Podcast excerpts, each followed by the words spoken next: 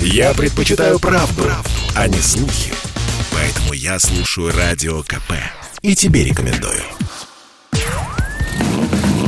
Под капотом. Лайфхаки от компании «Супротек».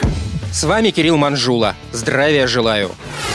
Нынче, в преддверии холодов, всевозможные СМИ, специализирующиеся на автомобильной тематике, наполнены разными материалами на тему подготовки машины к зиме. Как правило, в них вы найдете массу советов, что надо сделать. А вот чего делать не стоит, об этом пишут единицы. К ним присоединимся и мы. В каждом материале о подготовке автомобиля к зиме вы обязательно найдете раздел, касающийся бортовой электросети. Как правило, он сводится к совету в духе «проверьте аккумулятор и при необходимости купите новый». Но мало кто отдает отдает себе отчет, что недостаток электроэнергии для пуска мотора, который будет ощущаться зимой, зависит не только от кондиции батареи. Убыль электричества чаще всего происходит из-за утечек бортовой сети машины. Поэтому перед началом зимы специалисты не рекомендуют что-то делать с автоэлектрикой, если она нормально работает и не беспокоит владельца. Не стоит именно в предзимие оснащать машину, например, новой противоугонной системой. Никто не гарантирует, что она не будет в ускоренном темпе высасывать аккумулятор аккумуляторную батарею, или ее установщик не начудит. Также уровень потребления электричества поднимает и новая аудиосистема.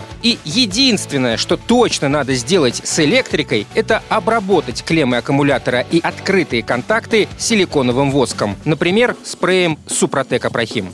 Второе, чего не следует делать в преддверии зимы, как ни странно, проводить проверку системы охлаждения. Ведь чтобы убедиться в герметичности патрубков, многие автомобилисты предпочитают проверять их руками, покачать из стороны в сторону, в общем, приложить силу. Такая диагностика дает свои плоды уже в мороз. Казавшиеся нормальными, но слегка расшатанные при проверке соединения не выдерживают. Уже старая резина патрубков может треснуть от холода, а изрядно исчерпавшие свой ресурс хомуты ослабнут на устав уставшей резине шлангов. В результате в мороз мы получим течь антифриза. Ну и, конечно, не забываем про омыватель лобового стекла. Кое-кто из автовладельцев умудряется глубокой осенью заливать обычную воду из-под крана, а потом удивляются неожиданному похолоданию. И, конечно, не стоит заливать в бачок омывателя зимнюю, но прошлогоднюю жидкость, которая с весны болтается в багажнике. С заморозками и она замерзнет, ведь большая часть спирта из нее давно выветрилась. На этом пока все. С вами был Кирилл Манжула. Слушайте рубрику «Под капотом» и программу «Мой автомобиль» в подкастах на нашем сайте и в мобильном приложении «Радио Комсомольская правда», а в эфире с понедельника по четверг в 7 утра. И помните,